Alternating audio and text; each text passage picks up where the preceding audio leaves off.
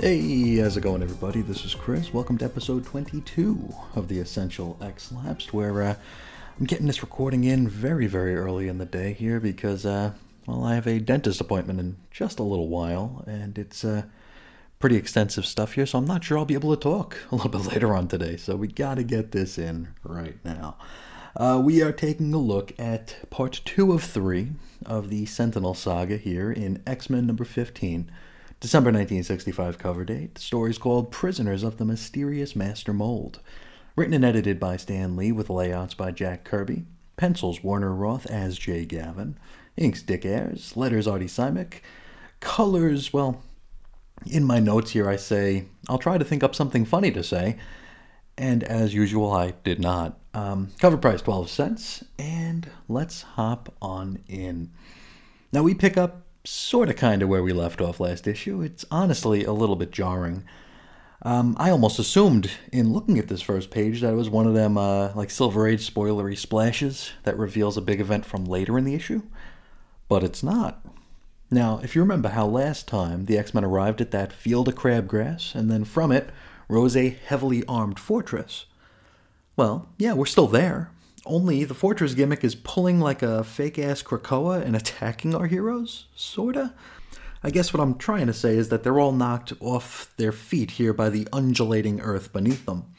Now, even Professor X falls out of his wheelchair and is, uh, he nearly falls into a newly opened chasm. Now, Warren swoops over to save him, despite the fact that Xavier tells him that he's more than capable of saving himself. I mean, just take the act of kindness, Chuck. Uh, who you trying to impress, right? Jean's not into you. You don't have to worry.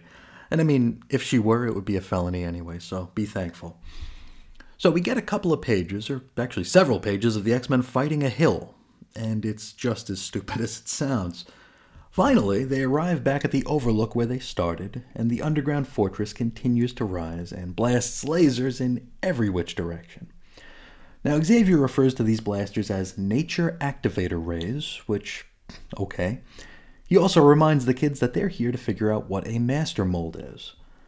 Angel wonders how they'll ever get past the nature rays, and Xavier ignores the question and asks one of his own. He asks why in the world did that one sentinel back at the TV studio shut down? He deduces that they must have a weak spot, and it's going to be up to him to find and exploit it. Now, while Xavier thoughtfully strokes his own chin, Iceman is off to the side crafting like this weird sled. It kind of looks like an oversized ashtray with a pair of lumps sticking out that he and Hank will hold on to. Now, Cyclops will provide the motive power for this oversized ashtray by blasting it with his optic beams. So we get another few panels of Cyke's visor slowly opening before he blasts the bejesus out of the sled, which sends it way over toward the fort. It's like skipping a stone here. Now, Xavier, he then has Warren fly after them, which kind of begs the question as to why we needed the sled gimmick in the first place. I mean, if Warren could go over there just as easily, he could probably just carry a guy or two over there too. Anyway, Bobby and Hank lose control of the ice disc and are then grabbed by a pair of tentacles and yanked into the fortress. Warren goes to follow them, but Hank tells him not to because he's got to get back and wrangle the others. Now, just as Hank says this, a burst of flame nearly singes Angel's wings. Inside, Beast and Kid Cool are deposited into a class box and then gassed until they pass out. We head back over to Trask, who is still attempting to appeal to his robotic charges. You see, the Sentinels, they're planning to defeat all humans who dare defy them. I'm not sure what their overarching goal is here. Uh, I suppose we might assume world domination, which, if we take this through the prism of the post Hoxpox era, uh, maybe that's step one in the uh, the way we're getting to post humanity. I don't know. Now Trask pleads with them to reconsider, uh, claiming that these bots can't take over the other bots that he created. Now, one of the Sentinels, maybe number 11, tells him that they're far more than meets the eye, and then tells him that he ought to know all about that since he created them. And it's worth noting here, the Sentinels, they're all like identified by number or letter. They have them on their on their bellies. Trask mentions that all he did was create the Master Mold, and it's the Master Mold who created the Sentinels. So I guess this is his way of saying he hasn't the foggiest idea what the Sentinels are actually capable of. He reminds them that their only duty, as far as he knew, was to guard the human race from mutants. The Sentinel responds that the only way they can truly guard the human race is to take over it.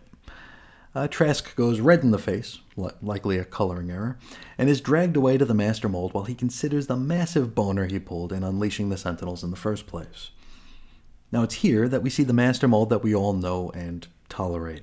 You know, the giant Sentinel and a, with the weird helmet sitting in a chair, you know. It's worth noting, uh, the Master Mold looks kind of like a Mego or Mego action figure. Like, he looks like he's wearing actual cloth. He's a very soft looking robo fella. Master Mold then instructs Bolivar Trask that uh, he's going to be creating new Sentinels. And I mean, like just a page ago, didn't we find out that Trask only created the Master Mold and then the Master Mold created the Sentinels? I don't know. Whatever the case, Trask refuses. He will not enslave the human race, he would rather die. Well, that makes no difference to Sentinel number 11. He doesn't have much of a problem killing Trask if that's what uh, needs to happen. Master Mold reminds Trask that he has enough power to destroy half the nation right this very second should he decide to. MM tells Trask that if he refuses to help, well, that's exactly what he's gonna do. And all that blood will be on Trask's hands. And Trask is all, you wouldn't. And Master Mold like is like, we're robots, what do we care? Trask tells the mold that the X-Men will find a way to destroy the Sentinels. So, uh, boy, the worm has certainly turned here, hasn't it? Master Mold tells Trask that the X Men ain't nothing. As a matter of fact, he's got two of them already in captivity. Now, speaking of the X Men, let's let's head back outside and check in. Angel reports that Hank and Bobby done got snatched. To which Cyclops replies, basic with, "Yeah, tell us something we don't know." Xavier then touches his temples to try and figure out a way past the fortress defenses. And now here is where things get wonky. Er, Xavier says that if he could manage to blank out the minds of the Sentinels, you know, the, the robots, um, then he could probably nullify the laser barrage. And yes, even Chuck realizes that the Sentinels don't have brains, but suggests that he could still strike at them with mental energies in order to shut them down. Eh, okay. So uh, that's exactly what he does. Bada bing, bada boom, the Sentinel sentries all collapse to the ground inside the fortress. And these sentinels, they're lettered, by the way. They're not numbered. We see A, B, L, and T here. Elsewhere in the fortress, sentinels 1, 2, 3, 4, and 6 carry the beast toward the Master Mold's room where he will be eventually laid out on a table. Now, the gimmick here is they're going to place him under a psychoprobe, which will reveal all the beast's innermost secrets. It's a kind of a ray of truth serum, I guess. That's probably what we can consider it as the, uh, the quick and easy. Now, I thought the Master Mold wanted all the deets on taking out humans now. So why is he still worried about the mutants? I mean, aren't the Sentinels already programmed to take on mutants? Oh well, we were promised on the cover of this issue that we would get the origin of the beast, and I guess this is as good a way as any to facilitate that story being told. So, the Psycho Probe is flipped on, and old Hank starts yapping. Now, he doesn't refer to himself as Hank McCoy, by the way, he only calls himself the Beast, so that's convenient. He is, of course, one of the X Men, and their sworn duty is to protect mankind from evil mutants and all other dangers. Now, upon hearing this, Trask truly realizes how badly he goofed up, because he never thought for a single moment that any mutants could be good guys. Which, I mean, haven't they been on the cover, like the front page of every single non Daily Bugle newspaper for being heroes for like over a year at this point? Oh well, um, back outside. The remaining X Men take the opportunity to enter the no longer lasery fortress. Cyclops blasts one of the inactive lasers anyway. Thankfully, we don't get three panels of him raising his ruby visor to do so. Once inside, they come across Sentinels A, B, and C, the three gunnery bots that Xavier took out with his mental hoodoo, and they're just laying there, like leaned up against a wall. But then they're approached by another active Sentinel. Now, this one doesn't appear to be all that dangerous as of yet. The bot informs the X Men that it wasn't programmed to expect more visitors and offers to escort them to their section leader, which is pretty convenient. And so they follow. Now, Warren suggests that they just take the Sentinel out from behind. Scott wisely decides against that, citing that the one that they want is the leader, and if they just follow, they'll eventually find him. Now, Professor X psychically gives Scott the opposite of a demerit for his good decision. Back to the babbling, barefoot, blue suited beast, he tells the tale of his youth. about how he was bullied for being different. Being different for his anthropoid physique, which Werner Roth really doesn't do a great job getting across to us in the art. Uh, kid Hank just looks like a kid, like a normal kid. His feet and his hands don't look abnormally large or anything. He's not hunched over. So I guess we'll just take Stan's narration for it. So we've got a bully here vowing to paste Hank one, to which Hank starts bouncing around like an international jumping bean, right into the path of an oncoming car, which Hank also backflips over with ease. Back in the present, Hank states that the hatred he faced had turned into, you guessed it, fear. See, people were scared of him, which made him lonelier than ever. We'll put a, put a pin in his story for a moment, because elsewhere the X Men are continuing their tour of the facilities where they come across Bobby in a box. Now, it's at this point they decide to break away from their tour guide and attempt to free their pal. Now, the Sentinel, as you might imagine, is not keen on this, and so it's time to fight. And the fight goes on for two entire panels. Uh, Jean TK lifts the Sentinel and then drops it on its face. While she does this, Cyclops frees Iceman, which triggers the clanging of an alarm to begin sounding. The entire fortress is on high alert, except for, you know, the Master Mold room. Now, they do hear the alarm, yes. Old MM just isn't all that interested in checking it out, because, I mean, what could it possibly be? And so, let's get back into Hank's origin. Now, he was at the top of his class in everything. He was a top scholar, he was the best athlete, Nobody realized he was different until this one time he decided to celebrate in the end zone after scoring a championship winning touchdown. He removed his shoes, which surely excited all the beatniks in the crowd, then proceeded to hang from the goalposts by his tootsies, which, I mean, that doesn't sound like a good idea or even something one would naturally do. Anyway, the news of these antics make it to the front page of the alumni newspaper, which for some reason Professor X had a subscription to. Well, we, we know he's got certain proclivities, right? So Xavier, he reads up on this beast football player and his antics and decides to pay the McCoys a visit. Now, during a shared meal, Charles tells the McCoys about his school and how he would like to train Hank to use his powers for good. Now, Ma and Pa McCoy, they're very proud of their boy, and uh, they don't like it when people call him a freak and so they agree to send him off with this creepy bald man with a subscription to the high school newspaper who they just met. Back to the present. Xavier is scanning Hank's mind as he blabs about his origin. Knowing that it'll soon come out that Charles Xavier is his mentor and the leader of the X Men, he decides he's got to put a stop to this. Now, it's kind of funny how he didn't care about the beast's mind getting invaded. it's just that when his name is about to come up that he intervenes. And so, Xavier pulls the astral projection gimmick and heads inside to shut down Hank's mind. And he does. He plunges Henry McCoy into a coma that he's never woken up from since. Then, two panels later, Sage comes in and breaks his neck. Oh, okay, okay, maybe not, maybe not. Anyway, whatever he did, this clammed beast up good, and so the Master Mold wonders exactly what in the hell's going on. You know, he stopped talking. Now, Trask frantically jiggles the Psycho Beam, claiming that it should be working. Everything looks to be a go. And it's here where Xavier decides to attempt to strike out the Master Mold itself.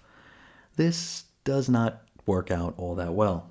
MM responds to the attempted mental whatever the hell with a barrage of microelectric blasts, which actually managed to harm the astral projected professor.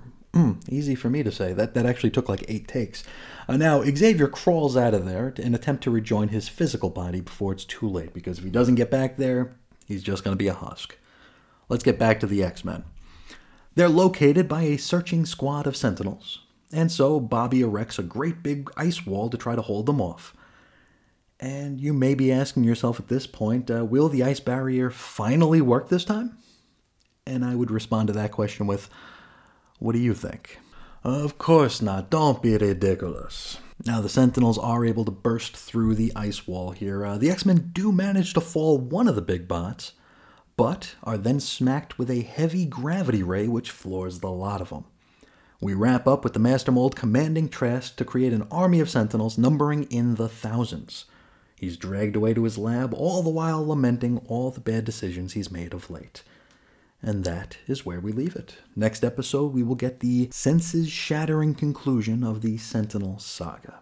Now let's hop into the letters page here. We're going to start with James in Missouri and he gives us a review in six words. They are simply the greatest comics.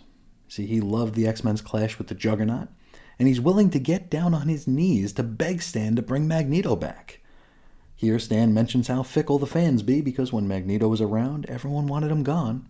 And now that he's gone, everyone wants him back. I mean, that's just comic fans for you, ain't it? Next up, Perry in Iowa. He shares how he tried to make an alphabet of comic book villains, and since Quicksilver joined the Avengers, he lost his Q entry. Now, he offers up a no prize of his own if a fellow fan can come up with a Q villain. I don't think that's how it works there, Perry. I think only Stan can hand those out. Uh, they're safely under lock and key somewhere. I don't know how how you can hand out your own. He um, well, he shares his uh, his alphabet of comic villains. Uh, anybody want to hear it? No, no. Well, uh, I mean, he he went to such trouble, and I went to such trouble in transcribing it. So uh, let, let's let's do it. Let's do it. A is for Atuma. B is for Beetle, C is for Commissar, D is for Destroyer, E is for Enchantress, F is for Fox, G is for Green Goblin, H is for Hymir, I is for Immortus, J is for Juggernaut, K is for Kurrgo, L is for Lucifer, M is for Magneto, N is for Nedra or Nidra, I don't know who that is. O is for Owl, P is for Porcupine, Q, aw, we don't have a Q. R is for Radioactive Man, S is for Swordsman, T is for Trago, U is for Unus, V is for Vulture, W is for Wonder Man, X is for Xanadu, Y is for Yag, and Z is for Zarrko. Now, Stan tells Perry that he checked with Hawkeye, and uh, they're in agreement that uh, if it makes him happy, he can keep Quicksilver in the Q position for now, which almost sounds perverted. Anyway, next up, Ken in New York. He loves the blob. So I, I guess he's the one. Um, now, he'd like to see the blob fight the Avengers and the Fantastic Four. He would also like Ka-Zar to come back. He also loved the Stranger. What? And he wants more Juggernaut. So I feel like this might be another Marvel AI letter. This just seems a little too strange here. Now, Stan reveals that Ka-Zar is coming back next month in an offbeat guest appearance, just not in the pages of X Men. But Stan forgets which book it'll be. Now, a quick check of the Marvel Wiki reveals that Ka-Zar will appear in next month's Daredevil number 12. So, if anyone's doing a, an essential Kazlapse or Kazlapsed uh, program, uh, that's the next book you got to cover in the uh, rotation.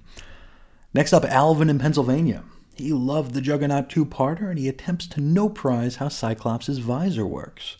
and it's uh, pretty insane.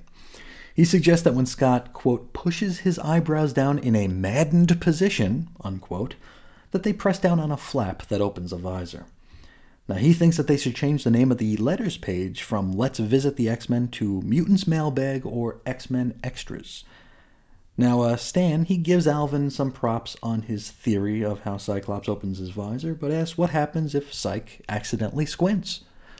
So I think uh, that's a uh, polite declining of handing you a no prize because I, I mean, I, I that's a bad theory. Just isn't a good theory here.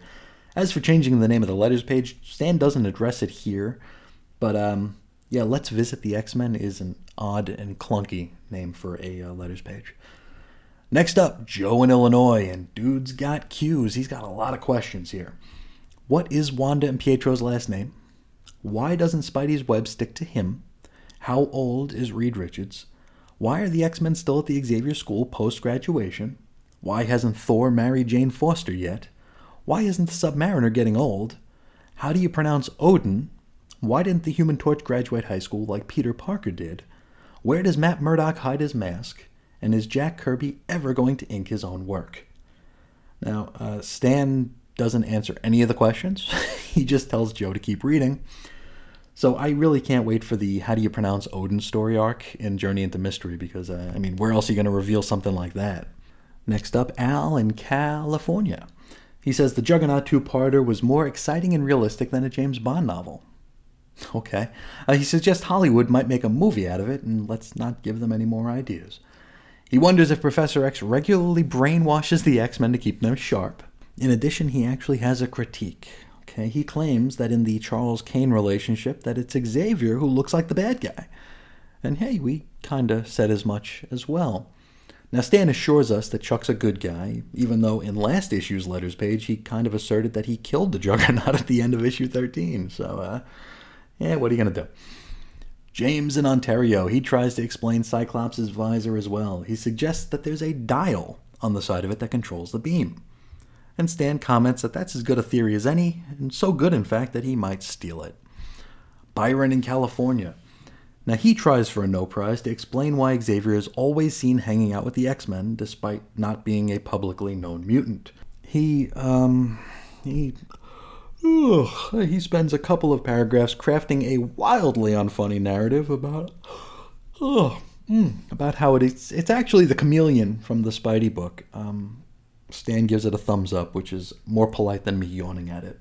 Jimmy in NYC. He cites Darwin and DeVries in, uh, to explain the concept of mutantum, and just to point out that Stan is using the word incorrectly.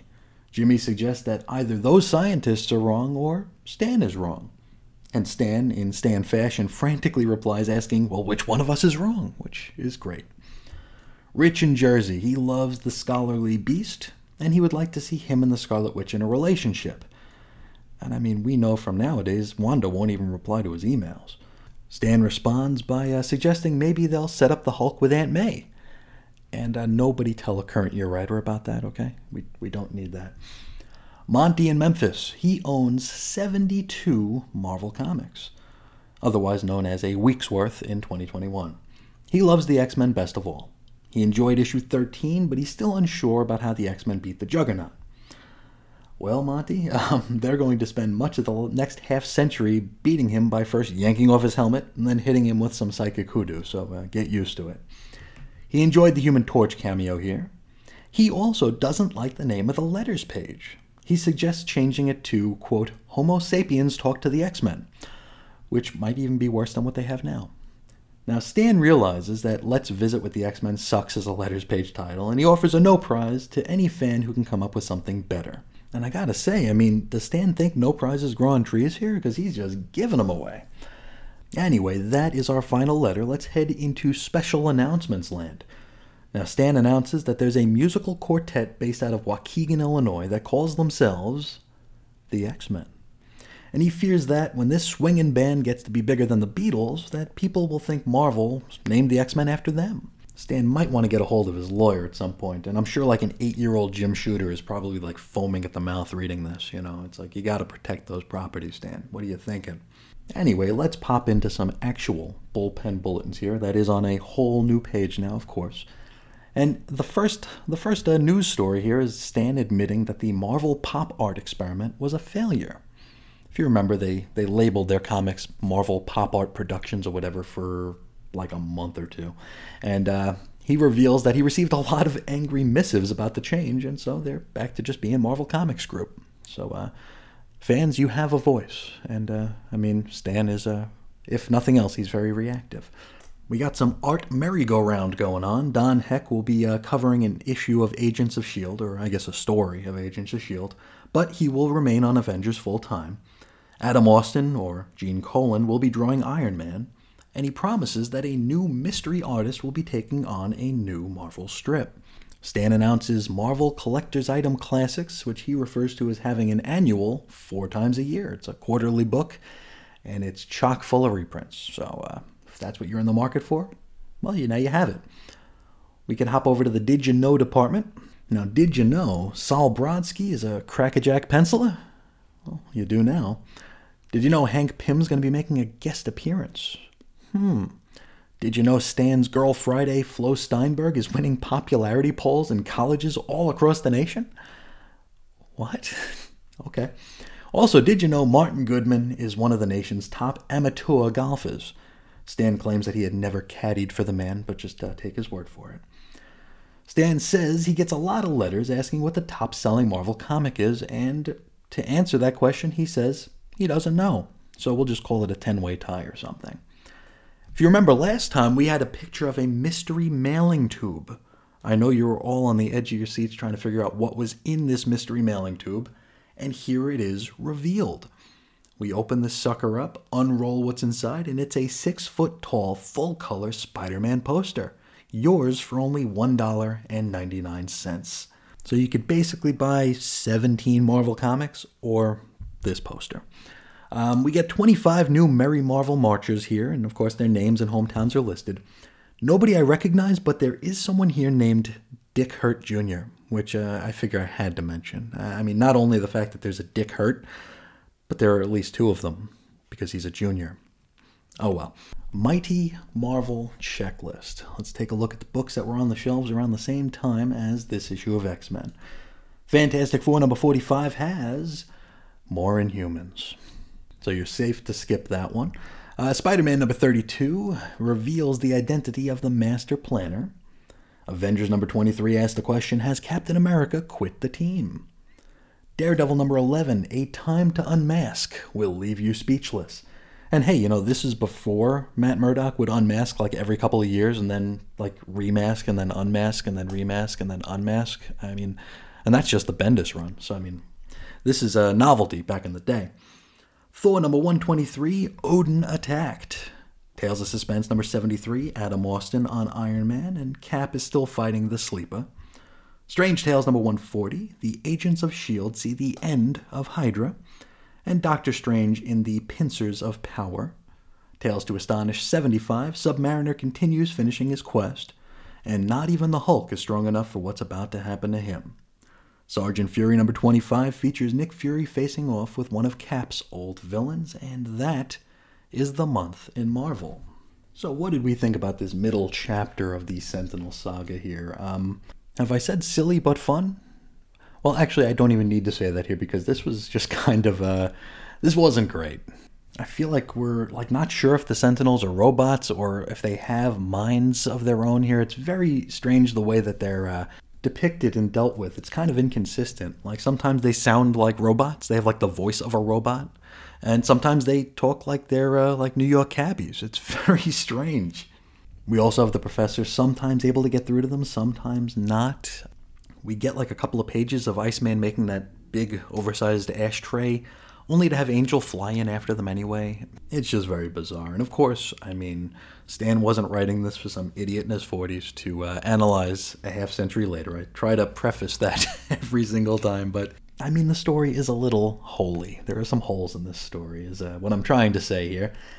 And uh, one thing, you know, Stan, one of his uh, sayings is never give the fans what they think they want, right? That's something that we've heard time and again that Stan would say. And I feel like we're seeing maybe the genesis of that during this Silver Age revisit, as so much of uh, the story we've been reading is reactionary. I mean, that's one of the reasons I wanted to cover the letters page here. Not not so much. This is kind of a happy accident of covering the letters page. I wanted to cover the letters page just because I'm a mark for the letters page. I love the letters page, especially old ones, because it's just such a unique point of view for us to be able to take in. But in a happy accident here, we're seeing some of the suggestions that the fans are making, and we're also seeing how Stan is kind of just giving them what they want. We have a, like a loud voice saying, "Get rid of Magneto," and so he gets rid of Magneto. Right? People want to know the origins of these characters. All of a sudden, it's like, okay, well, let's shoehorn some origin stories in.